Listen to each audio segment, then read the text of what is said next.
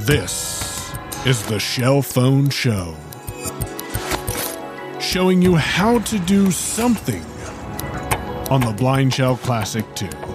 Brought to you by Payone Media, LLC. In this section, we're going to review how to access your list of contacts. Press and hold the back button to get to the home screen with the time and date. At this point, we'll press our down key Call. 1 of 7. and locate. Contacts. 3 of 7.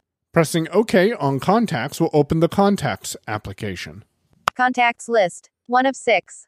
The first option in this list is contacts list. If you press OK, Amanda. 1 of 5. you're then presented with a list of all the contacts that you have. I currently have four contacts. The phone says one of five, though, because the last option is search. So if you have a longer list of contacts, you can press the up button in order to quickly access the search so you can find the contact you're looking for efficiently. If you use your arrow keys, you can hear a list of your contacts. Michael Babcock.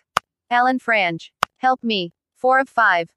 And when you find the contact you want, you can get details about that contact by pressing the OK button. Dial. 1 of 6.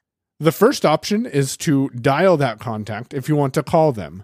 Write SMS. 2 of 6. The second option is to send a text message, Edit contact. 3 of 6. and that's where you edit the contact. Assign ringtone. 4 of 6. You can assign a specific ringtone to the contact, Send contact as business card. 5 of 6. send the contact as a business card, Delete contact. 6 of 6. and delete the contact. If you decide that you want to access a different contact, simply press your back button Help me. 4 of 5. in order to get back to a list of your contacts. The music used in today's Shell Phone Show was thanks to Andre Louis and his shorts collection. If you or someone else you know is interested in the Blind Shell Classic 2, be sure to stay subscribed to the Shell Phone Show on your favorite podcast platform. This is a Peo Media production.